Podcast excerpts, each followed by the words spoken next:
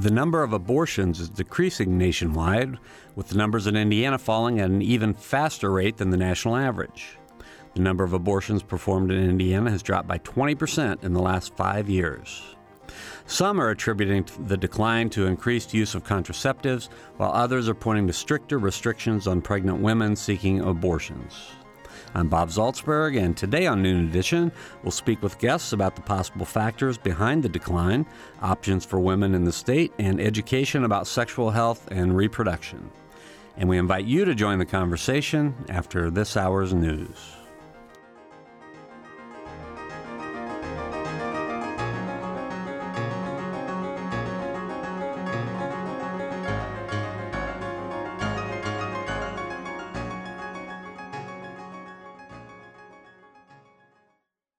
School of Public Health Bloomington, Public Health Reimagined, addressing 21st century health challenges with a multidisciplinary approach to disease prevention, health promotion, and enhancing quality of life. publichealth.indiana.edu.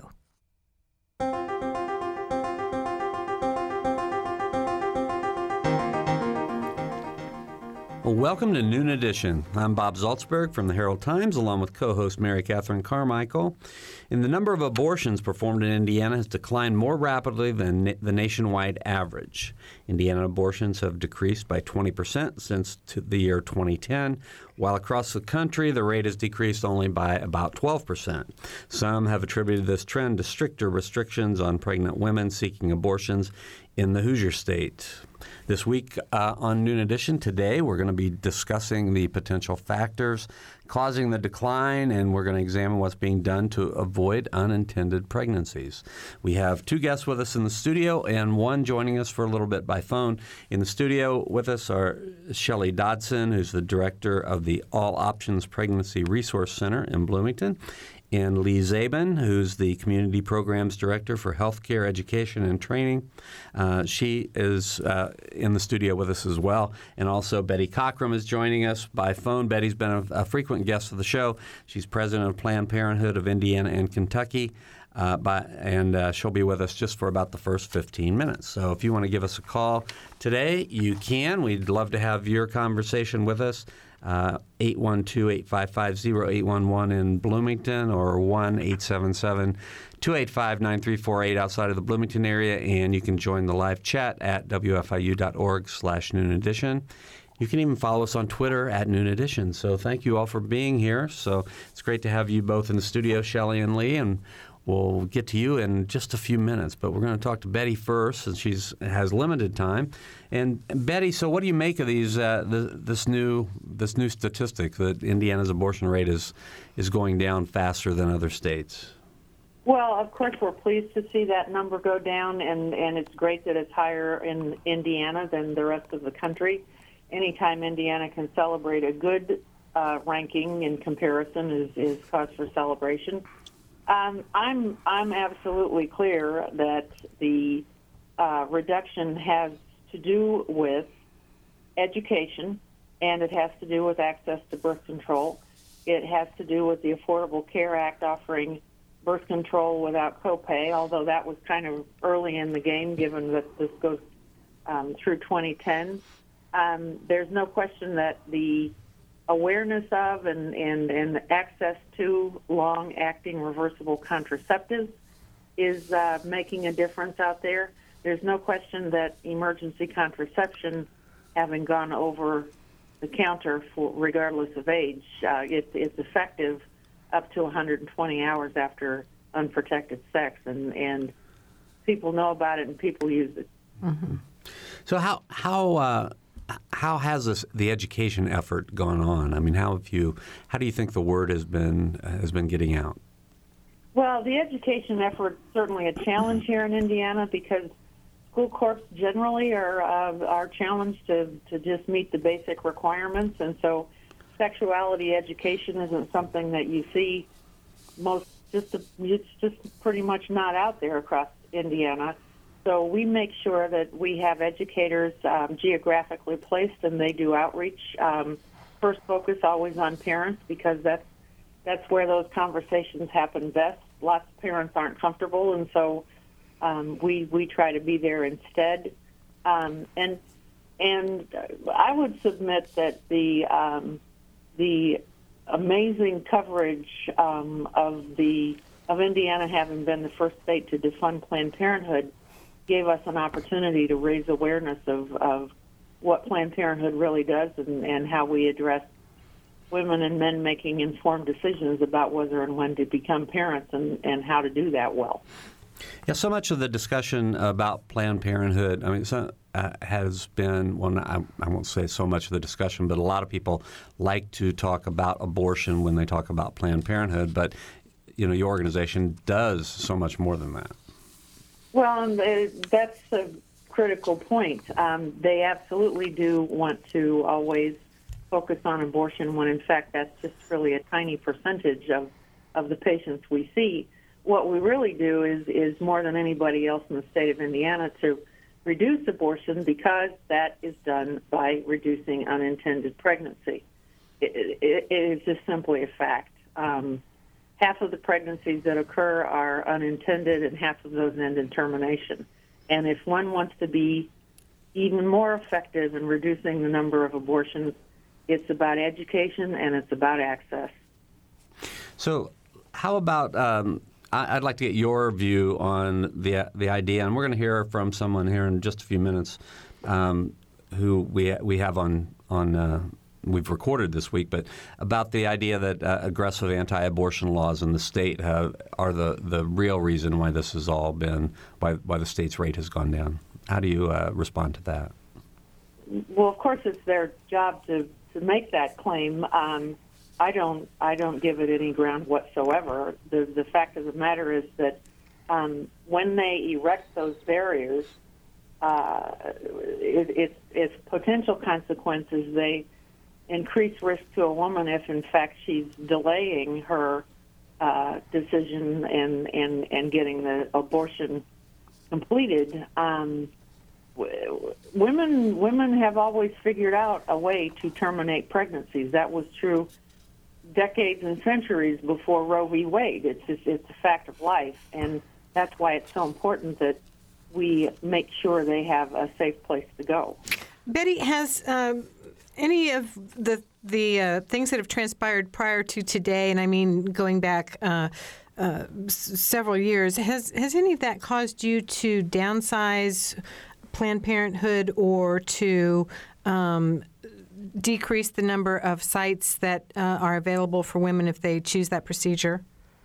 We have, um, we do have fewer sites. Um, the first real reason for that was back in 2009 when um, then Governor Daniels decided to privatize the uh, federal family planning dollars, and we lost a pretty significant chunk of of, of our uh, participation. And that was tough. Um, some of you have probably read about the uh, are aware of the uh, crisis that started in Scott County with with HIV, and we used to have a health center there, and we were the only provider there who dealt with that testing and treatment. And um, and I, I just think it's important for decision makers, politicians, lawmakers to understand there's consequences there there are significant public health policy consequences to to removing providers. Mm-hmm. So you were, I assume, you were the only um, provider of um, uh, sex. Sexual sex education, as well as um, um free or, or reduced charge um, prophylactics and, and um, all, all manner of protection along those lines. Is that correct in Scott County? That is correct. All right. Now, one other point I wanted to ask you about, Betty, is um, I know that in this uh, analysis that was done about abortion rates, the, a couple of states in particular, uh, Louisiana Michigan, the, the abortion rate actually jumped in those states. Uh, Michigan, of course, is just north of Indiana. And I read, uh, you know, a quote from you. I think it was actually from a story on WFIU that was played this morning about, you know, your thoughts for why those states uh, increased in their abortion rates. Well, and the, the, the obvious theory there is that because um, it, they have made it so difficult in Ohio um, with the lawmaking in the last several years for providers to, to offer women access to uh, to to safe and private abortion. That that we believe Michigan is seeing an influx of Ohio patients, and you know, Texas has been national news for a very long time uh, uh, with every effort that they make to to um, to make it impossible for providers to offer the service. I mean, there have been lots of health centers, lots of um, abor- abortion providers who were in place several years ago who are no longer. Mm-hmm. And so the Texas Texas patients are going into Louisiana. Mm-hmm. Betty, as you look to the future of for Planned Parenthood, what are you most concerned about? Well, um, you know, it's so clear to me that, that we need to be there um, to be a, a welcome place for women and men to get their reproductive health care, and we're often the only provider, the only health care provider that they see. And of course, some 75% of our patients are um, are in in the less fortunate economic category, and it's it's just we need to be there. Mm-hmm. That said, um, as we celebrate the um, continued implementation of the Affordable Care Act and the um, that they took away the copay, there's no question that that in and of itself um, affects the business model, and Planned Parenthoods across the country have been looking at that. And we always talk about the occasional mission win that then challenges the margin. Mm-hmm. Um, one of those is the change in PAP protocols. Six years ago, we had 60,000 patients who had PAP tests inside our facilities, and last year it was more like 8,000. Wow. Now, it was a, it was good public health a good public health decision, um, a good medical protocol, but it, it has that effect. And the emergency contraception having gone over the counter um, means that there are that many more places where um, people can can make that purchase. So it's that mission wins, and when it's all said and done, mission's what counts most. Mm-hmm. Yeah.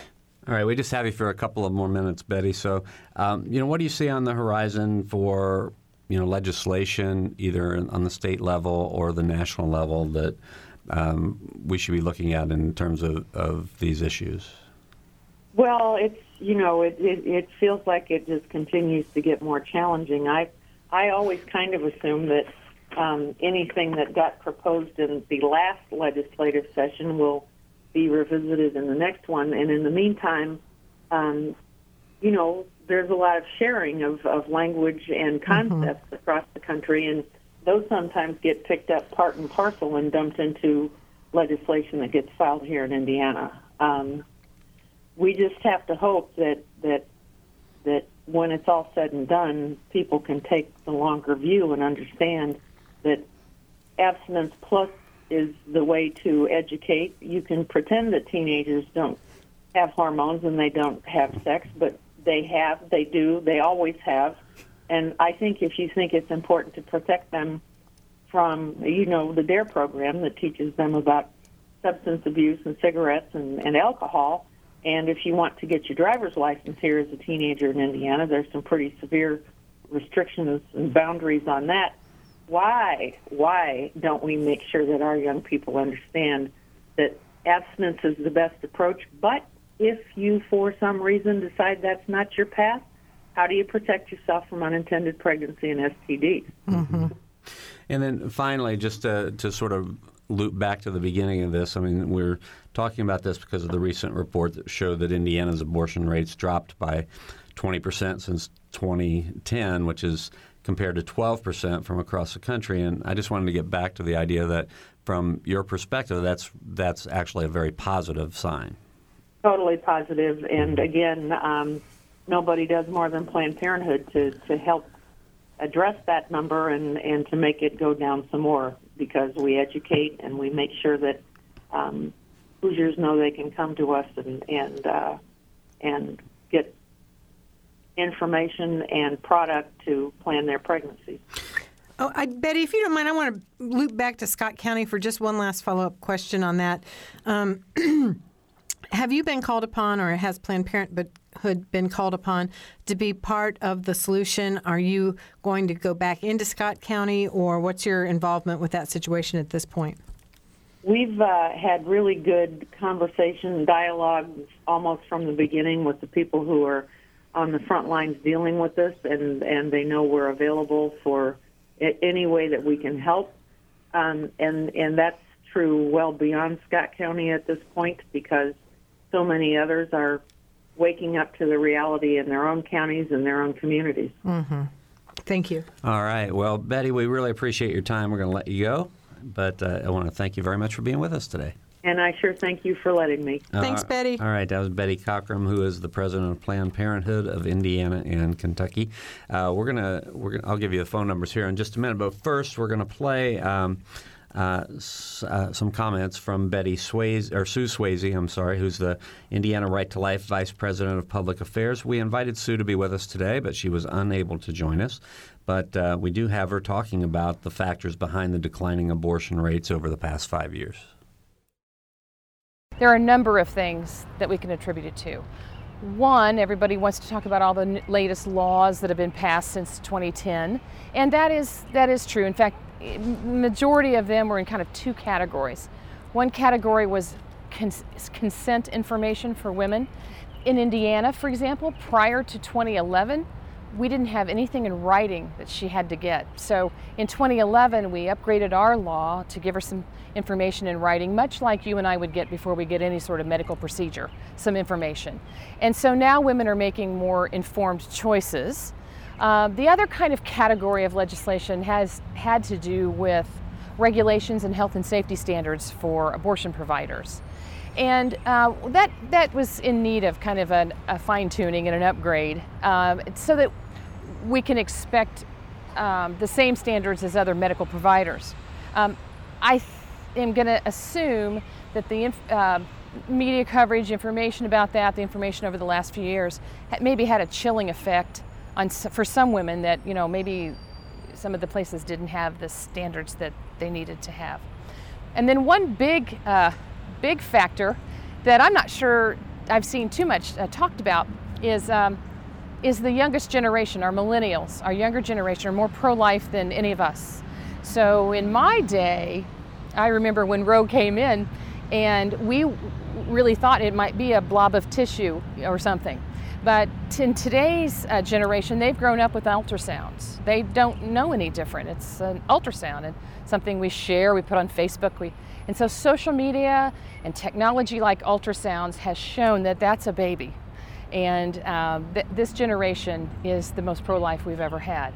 I attribute the fact uh, of social media and technology that they may not be choosing abortion as often as maybe my generation did.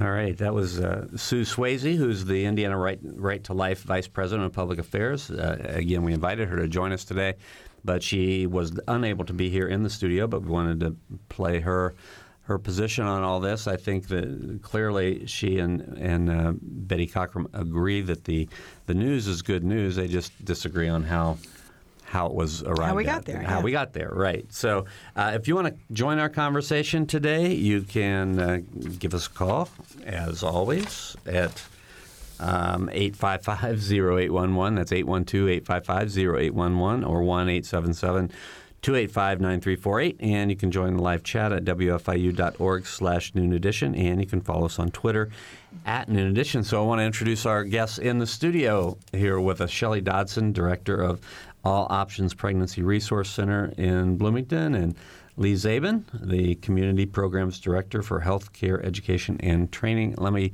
ask both of you sort of what, what do you do? What's your organizations? What are your organizations up to? Lee? Hi, so Healthcare Education and Training is based in Indianapolis and also has an office in Madison, Wisconsin, and we work to improve sexual and reproductive health outcomes.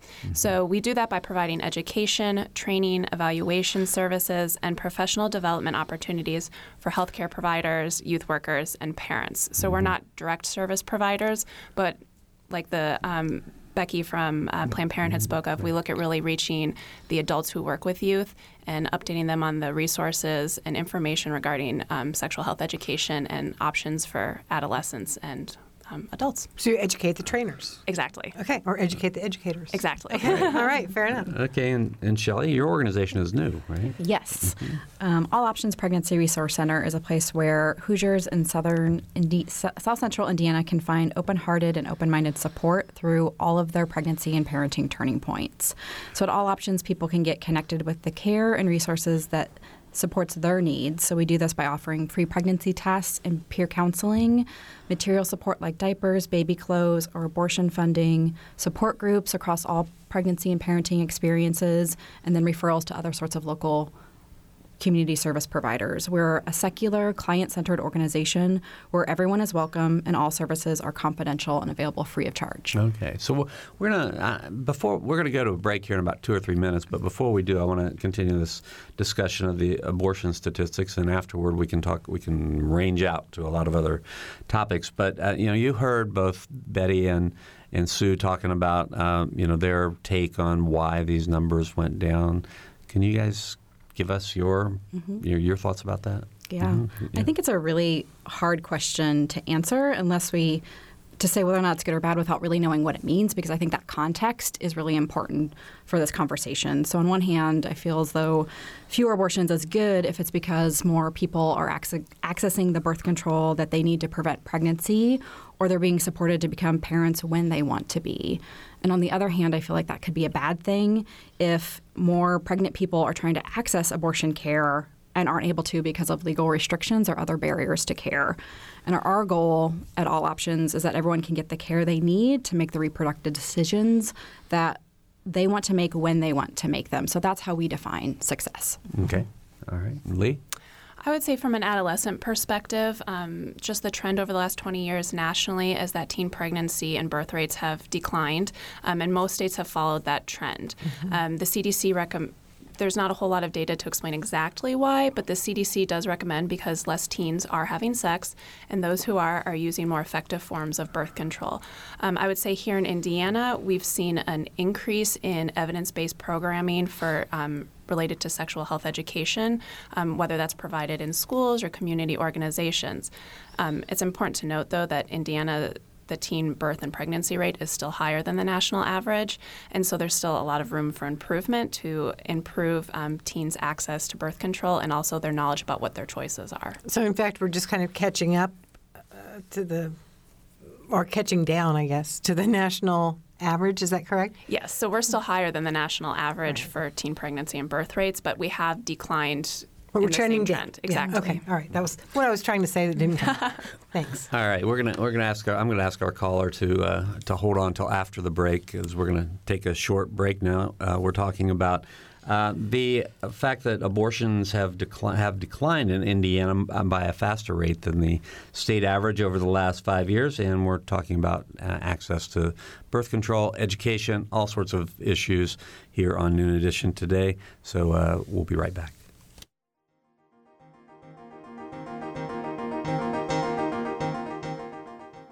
This is Noon Edition on WFIU. Production support comes from IU School of Public Health Bloomington, online at publichealth.indiana.edu. WFIU News covers South Central Indiana and the state each day. You can read news throughout the day as it's posted on our website at WFIUnews.org. And you can pick up a digest of all the top stories. It's like a newspaper delivered to your inbox each afternoon. It's a free and easy way to stay on top of not only the headlines, but also the in depth audio, video, and print news stories you can't get anywhere else. Subscribe right now at WFIUnews.org.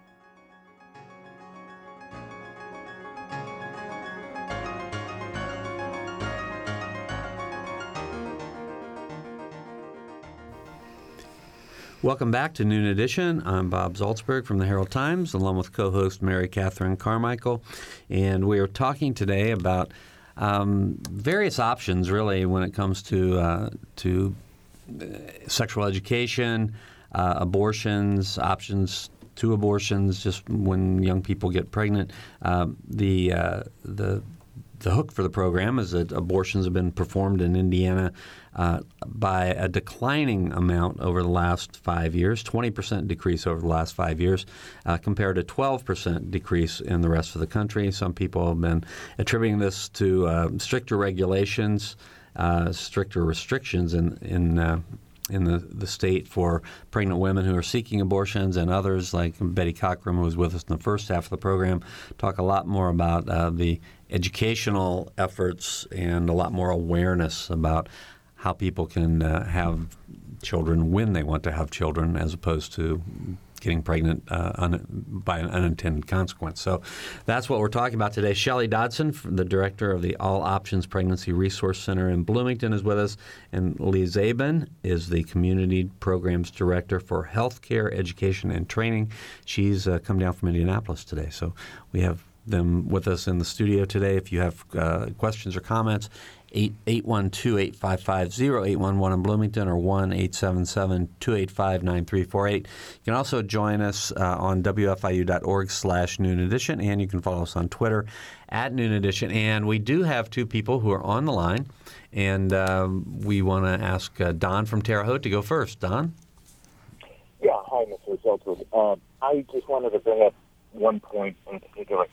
Uh, your guest from Planned Parenthood has spoken about the a small percentage of their clients that actually are seeking abortion services, which is true. Uh, but the issue is that about a third of their income, of about 40%, is actually derived from those services. So even though the percentage seeking those services is small, they're very dependent on, on funds from those services.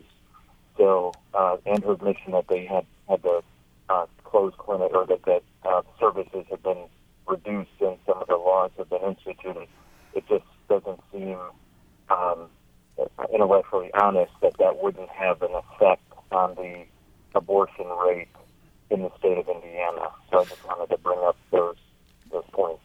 Okay. Well, we appreciate your comment. Of course, Betty uh, Cockrum is not on us with, for the second half of the show, so I can't get her to respond, but we appreciate your listening and, and commenting. Thanks very much. Okay Don. Thanks. Uh, and then we have Christy from Brown County on the show. Christy? Hi, how are you? Hey, good. Go right ahead. My comment is I agree with everything Planned Parenthood does and has done over the years from A to Z. I'm just wondering if some of the decrease in abortion, which would be an increase in pregnancies, isn't attributed to the fact that there have been so many more funds given out to women uh, who don't have jobs and they have children and they get food stamps and they dependent children and free housing that maybe the rest of the country is supporting the other half of the country and maybe they've learned that uh, that's an easy way to live. Um, I thought, and I, I could be wrong, but you guys panel back or feel free to correct me. I thought that um, the statement is also that not only are abortions decreasing, but um, unintended pregnancies in general are decreasing. Is that correct? I mean, I, I mean that would be that, that would be great. That's what I say. I agree with uh, uh-huh. Planned Parenthood A to Z. Mm-hmm. Right. And I think all the the problem is that we don't have access to what I don't know what the current birth rates yeah, are, as, as yeah. they've also yeah. decreased because I feel like that's the part about in the context that's really important mm-hmm. to this mm-hmm. conversation mm-hmm. is what's happening overall in trends and are the people who are going on to continue their pregnancies being supported in doing so. Mm-hmm. mm-hmm. Um, I can't speak to the reasons why someone would want to terminate a pregnancy or not um, from a fiscal perspective, but I do know that the return on investment we get when investing in prevention of unplanned pregnancies, that cost that we get back is so much greater than the cost of a child that's born to a mother who's a teenager or without health insurance. So the return on investment in investing in the prevention of unplanned pregnancies is very great. Mm-hmm. And that's and I, yeah, I think that's wonderful. I, I really do. I just wanted to bring a different perspective into the situation of saying, hey, you know, maybe this is part of it because I believe, and I'm not very political, even though I know Indiana is a Republican more state. Uh, you know, the Democratic president we have, etc. I know more funds have been funneled into what I, as an older person, call welfare. Mm-hmm. Yeah, I, I, I think we understand your point, Christy. And I, I think uh, you know a little bit about uh, what Lee was saying also is that you know an unintended consequence can lead to a, a lot of uh, costs, and some of them are going to be be um, borne by the public um, of, of mothers trying to raise children if they don't have the means to do so. So. Well, I thank you very much for taking my call, and I I enjoy NPR very much. Hey, thank you very much. Thanks for listening, Christy. All right. If you have a question or a comment, 812 855 0811 in Bloomington, 1 877 285 9348 outside of the Bloomington area. You can also join a live chat at wfiu.org slash noon edition, and you can follow us on Twitter at noon edition. Shelley, I want to talk a little bit about kind of the genesis of All Options Pregnancy Center in Bloomington. How did, how it's just recently opened, yes. Mm-hmm. And yes, tell me how you got opened- started. Yeah, we launched May 1st of this year, and we were really excited to be in the commu- community. We've had a lot of support. Our parent organization, Backline, has been around since 2004, so we've been doing this work for 10 years, and we've been here in Indiana for the past three years.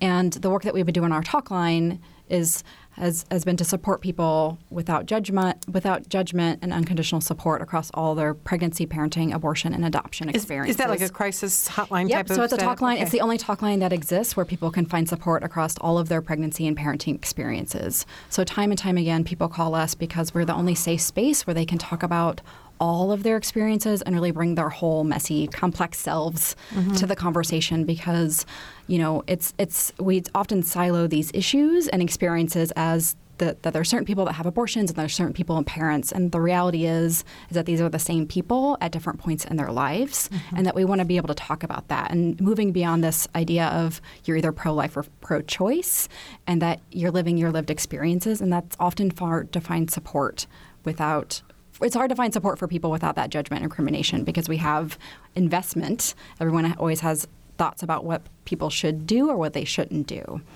So um, it sounds like some of your services offered are a little bit uh, redundant uh, uh, of what Planned Parenthood does. Um, so what's your relationship, if any, with Planned Parenthood, and how do you work that out?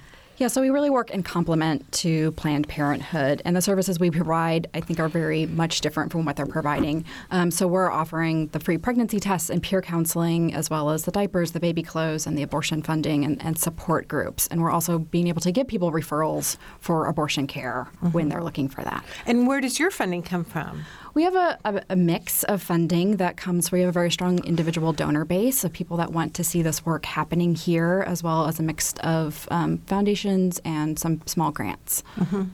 But it also sounds like you do some of the same work that maybe a crisis pregnancy center would do. Mm-hmm. Mm-hmm. So Right. you're kind of a blend. Right. So, and I think we really wanted to build upon that model of what a preg- pregnancy resource centers do because I feel like they're really filling in a gap of services that aren't being provided to mm. people because we know that, especially, you know, all families are sort of struggling, and also Hoosier families are really struggling to make ends meet. And oftentimes, what they are needing is that support around diapers or baby clothes, or just someone to talk to about what's going on with them. And where we are different from crisis pregnancy centers is that we're making referrals for birth control or abortion care.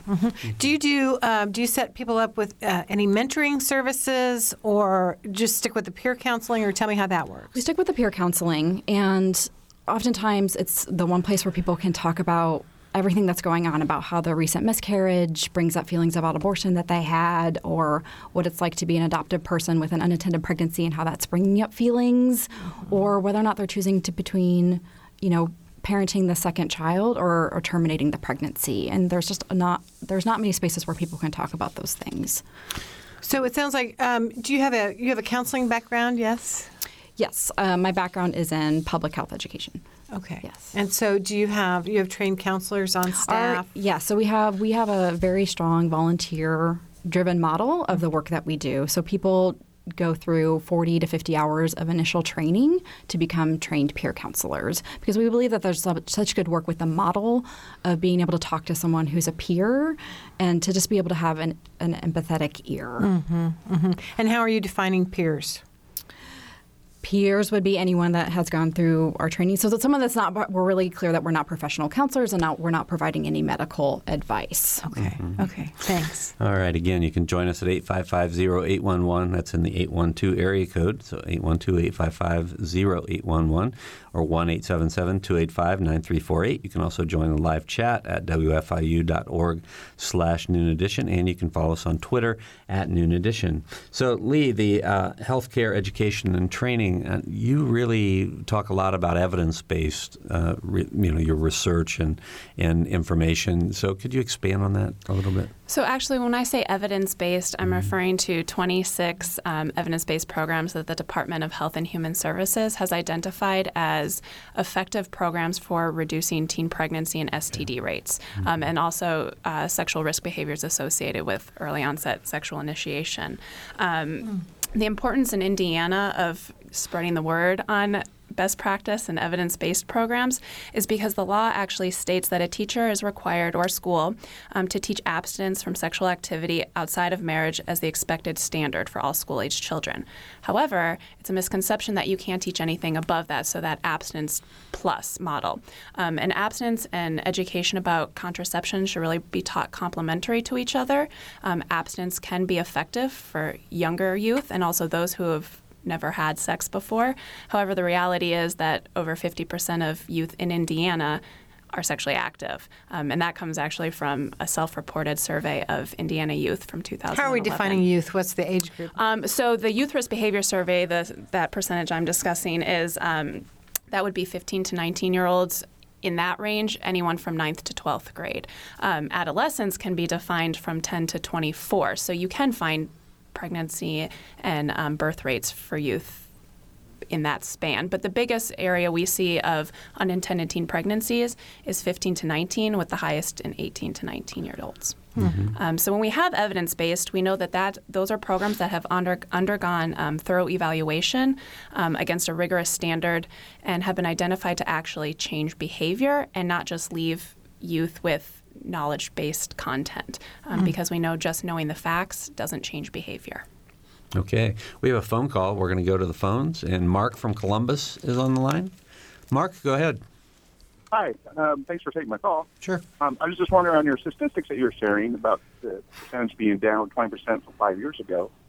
Is that based on how many people can get pregnant, or is that just based on uh, the percentage of people who do get pregnant? I think it's based just on the number of abortions, if I'm not mis- not mistaken. So, Right. But if there was a lot more people who could get pregnant five years ago versus the amount of people who could get pregnant now, I mean, that number would automatically go down. uh, you know, I I don't have the the specifics in front of me. I see what you're saying, but but I know you know this was a, a report that I was. mean, you say they're down 20%, but what's that based on? Yeah, I know, and I, I can't really tell you right now. I'll see if our producers can can send me a note, and then we'll share it with you on the air. Are, uh, do you have a point you're trying to make, make Mark? Well, and statistics generally will lie if you don't have all the facts. So, are you on, you're know, challenging what your you want to share as far as the the information that you have? It kind of makes it sound like wow, that's a lot, but really, I mean, is it? I mean, is it based on just the, the total number of abortions, or is it, you know, Yeah. the amount of people who can get pregnant, and has that changed? I mean, if it went down ten percent, the amount of people who can get pregnant, then really it's only gone down ten percent. I- I- Yeah. yeah, I think they were just comparing years, you know, year to year. Um, I, I think the other the other point that uh, and the reason one of the reasons we're doing the show is because you know however they did the statistics, Indiana had a higher decline than higher rate of decline than anybody else. So um, we're we're getting some information here. It says the Oh, uh, numbers were based on a report from the Associated Press, and uh, we'll give you some more information. Uh, they're they're gathering that for you now, but so we'll probably have to get back to you, Mark, on that if that's okay. Well, that's fine. I just, you know, statistics are interesting if you have all the facts. Right. Okay. Thanks a lot. Thank you. Okay, 855-0811 in Bloomington, uh, 811-877-285-9348 outside of the Bloomington area. And you can also join the live chat at wfiu.org slash noon edition. Um, yeah, so Mark's call, you know, statistics, I'm sorry we don't have the exact methodology for how this this study was done, and, and we don't, but we'll try to get that for him and share that when, when we do. So, Lee, I, want you to, to sort of continue talking about what your organization does because you do a lot of training with not just youth, but you you'll train staff members of other organizations or adults that that uh, are going to be working in in this area. So, uh, how do you do that training? How does that go about? Well, so the crux of what we do is providing staff or adult level interventions. Um, so, part of what we do is help communities, including school corporations, choose evidence based uh, curricula that are appropriate for um, the age of the youth that they're serving um, and also the demographics and uh, values that match with the community. Um, because there is an array of things that can match with different you know communities obviously um, we also provide training and education for parents. Um, a survey done out of the National Campaign to Prevent Teen Pregnancy um, has consistently found over the last 20 years that teens say that parents, not peers, partners, or popular culture, most influence their decisions about sex. Um, and they say that it would be much easier for them to avoid pregnancy if they were able to talk more openly with their parents. The problem is, a lot of parents think either this education is happening at school or they themselves aren't comfortable or don't even know what to say. So we do a lot of education for parents on, you know, what's medically accurate that you can say to your youth? How can you remove um, or include your own personal values and experiences and what's appropriate? And also, um, where are places that you can go for resources for more information or even, you know, tips? Mm-hmm. Yeah, I mean, I you know, if we can just talk very candidly, I mean, sex education has been an issue for ever and ever because people are in different places about their com- their comfort level mm-hmm. with talking about sex or with thinking about sex or with thinking about their kids having sex or thinking about their parents having sex. So it's just, I mean, this has been a, a long, a long, long time issue. So you know, I, I congratulate you for trying to, to give people different options. When you talk about, you know, that what what a community would accept, I mean, I'm sure that's absolutely true too. I hadn't really thought about that, but can you give some examples of, of sort of the range of these 26 different programs? Yes. So there's everything from, you know, it's been said by a, a lot of people and experts that um, sex ed can start as early as elementary school.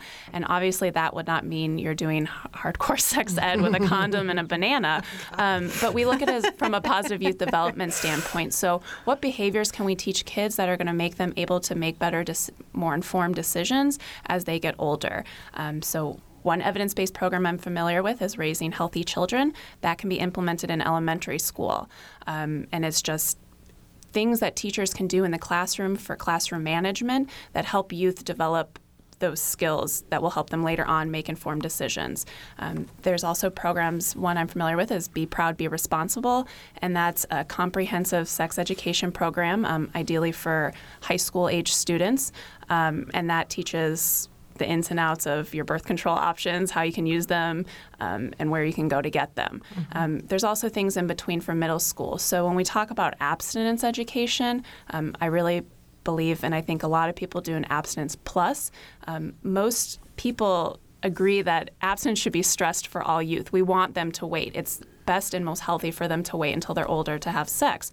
But that's not the reality. So if we can get that message across at a younger age, the most appropriate would be middle school aged, um, and then start to integrate that. Uh, comprehensive sex ed with information about contraception, we allow them to be informed about all of their decisions. Mm-hmm.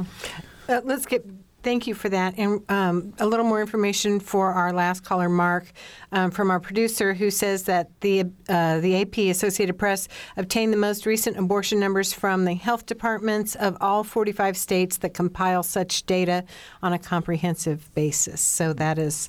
Um, that's what that's what we know. That's yeah, what we know. So, so uh, we have a phone call from Don in Bloomington. So Don, go ahead. Uh, well, you sort of touched on my point. Um, is there any way to know how many Indiana residents are leaving Indiana to receive abortions? You know, I think Betty talked Just about. Because you make it more difficult here doesn't mean they're not getting abortions. Mm-hmm. Well, Betty talked about that earlier. I think um, if she was with us, she would point to Ohio, which also has has laws that are very restrictive, and then she would point to Michigan, where the abortion, the percentage of abortions went up in the, the same time period. So that would uh-huh. suggest people aren't going to Ohio, but they might be going to Michigan. Right. Well, it's not that far. No. Pan- panelists, do you guys have any? Well, any data on that or any? Well, I don't have any data, but I would say that that we know that even in the best of circumstances, even if every pregnancy were planned, abortion would still be something that's necessary, and that no birth control method is ever perfect. People can get pregnant after a tubal ligation or even with an IUD, even though that's rare, it does happen. One, one other one other point about um, sex education. Now, this may be considered trampling on people's rights, but I'll say it anyway. Um, the, the large amount of people that I meet, especially in the state of Indiana, that are unmarried with children, is, a, I think, a very bad example to young people. Why should they temper their sexual desires if the adults surrounding them, and often they're young adults, are, are, are already having children? I think that you have to speak to people above teenage age as, as well. I, I agree. And, uh, I think parents a as a amount of un, uh, in my own family, uh, you know, everywhere. You know, everybody feels that. You know, once years ago, I, I was on a job working late at night, and I turned to some people who were adults, well professioned, and I said, "Tell me something. What's more important to you that you meet? In this case, it was men. Do that you meet the woman that you want to spend your life with, or that you have your children?" And every single one of them said the most important thing is to have children. You can always get another wife. I found that so repulsive. It is not the way I was raised, but I'm not like other people. Anyway, that's my that's my comment. All right, Don. Thanks a lot for the call. Thank you. All right, 812-855-0811 or 1-877-285-9348 if you want to join the conversation. So, Lee, you were going to make a point. Well, I was just going to agree um, with not just reaching out to the youth. We need to reach the adults in their lives as well, whether that's teachers, um, healthcare providers, um, and also their parents. So there are resources for for staff and adults um, available regarding sex ed. Mm-hmm. Okay, so what is the status in the in the schools in Indiana now? Um, regarding sex regarding ed. sex ed, yeah. Um, so, like I said before, it's a pretty broad law, which can be interpreted in a good way or a bad way. Um, again, it requires a school to teach abstinence from sexual activity outside of marriage as the standard for school-aged children.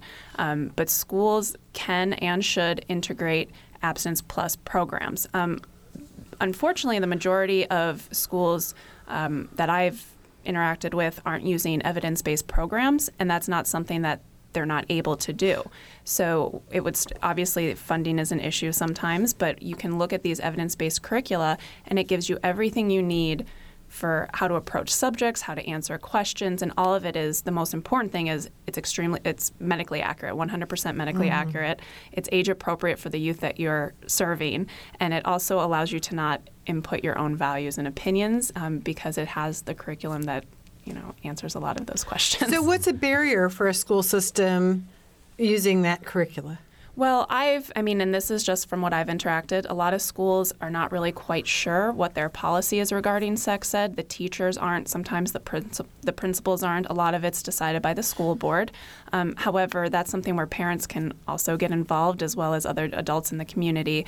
Um, the same survey I mentioned before with the National Campaign to Prevent Teen Pregnancy found that um, a majority of adults think and believe that teens should be provided with information about delaying sex, so abstinence, and then also comprehensive sex with information about birth control. So I- think it's a misconception that people think we shouldn't talk about that in schools and that parents don't want that. And even if that were a case for some students, there's always an option to opt out your child from participating mm-hmm. In a class. I've, I've never seen um, any type of sex ed curriculum where the parents weren't notified and had to give some, whether passive or active consent. hmm So it's not a financial barrier necessarily. It's more of a we don't have our heads together on this, so we're just going to leave it alone. I mean, partial it could be financial. I won't speak to like you know school. Yeah, I just didn't know if school's like financial a, a high cost for to buy the curriculum. I mean, or- some of it's more expensive than others, but once you have it integrated and you have your staff trained, that's something that can continue for the life of the health education program at a school. Mm-hmm. It it always you know it's always interesting to think about you know kids are going to learn about sex. I mean teenage kids, middle school, uh, high school for sure, and the idea that uh, you know they're interested in it, they're going to learn about it. Perhaps having a program that has accurate information would be the best way to go. Yes, Or could we w- keep them ignorant out of our own will, which is, yeah, another option. We're, we're getting judgmental here, I guess. Well, I think the evidence shows that if you remove the barriers from teens, which is surrounding lack of knowledge or education about sex and contraception, and then you also, um, you know, address their limited access to where they can receive those options, you kind of remove the barriers that we're seeing with the high rates of teen pregnancy. Mm-hmm.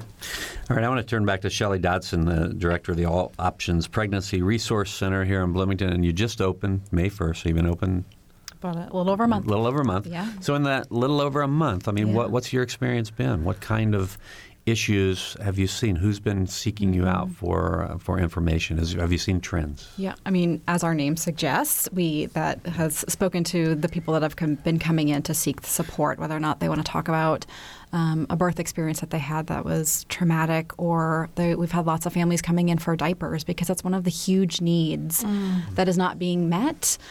Um, in, in other ways, for lots of families, lots of Hoosier families are really struggling just to make ends meet, and diapers is a big cost and it's a big barrier to to being parents. Um, so that's one of the things that people have been coming in for. They've been coming in just to talk for a free pregnancy test. They're coming in because someone can come in and they can take a pregnancy test there and and have a conversation about it, or they can take a pregnancy test and leave, and talk about it later. Because sometimes we know that people don't want to talk about things in the moment, and. So it's it, we we've had a the variety of people that have been coming in and seeking services and support. Now, if someone comes in with a concern about, let's say, an STD, do you then refer them out? Yes, we would see if they have a, a provider that they're Mhm. seeking care with. Otherwise, we'll we will refer them out to Futures or talk to them about going to Planned Parenthood or other clinics. Okay. Yeah. We have less than two minutes to go, and Lee, I know that you have some trainings coming up, correct? Yes, so um, healthcare education and training is currently scheduling um, regional trainings around the state, and they will be targeted for same audience I spoke about before healthcare providers, youth workers, faith based leaders, um, and also parents to discuss current rates of teen pregnancy and birth in Indiana and also in specific communities, what the communities can do to help, you know, address that those issues and then also tips and resources especially for parents on talking to teens about sex so you can find that at our website um, www.hcet.org and within the next two weeks those um, locations should be posted and there'll be information on how to register and attend Okay, good. Because we, you know, we can't cover every issue here, so it's good to get the website out. And do you guys have a website? Yep, Okay. it is alloptionsprc.org. Okay, all right. So we are out of time, you guys. I appreciate it. You guys were uh, were great. We went over a lot of topics. Shelley Dodson, director of the All Options Pregnancy Resource Center here in Bloomington. Thank you. Six what's weeks what's old. your address? We are at 1014 South Walnut Street, and we're open Tuesday through Friday. You can give us a call, 812 558 0089. And Lee Zabin has been with us, Community Programs Director for Healthcare Education and Training. I want to thank uh, our producer, Lacey Scarmana, and also Alexander McCall, engineer Mike Pashkash, and Mary Catherine Carmichael. I'm Bob Zaltsberg. Thanks for listening.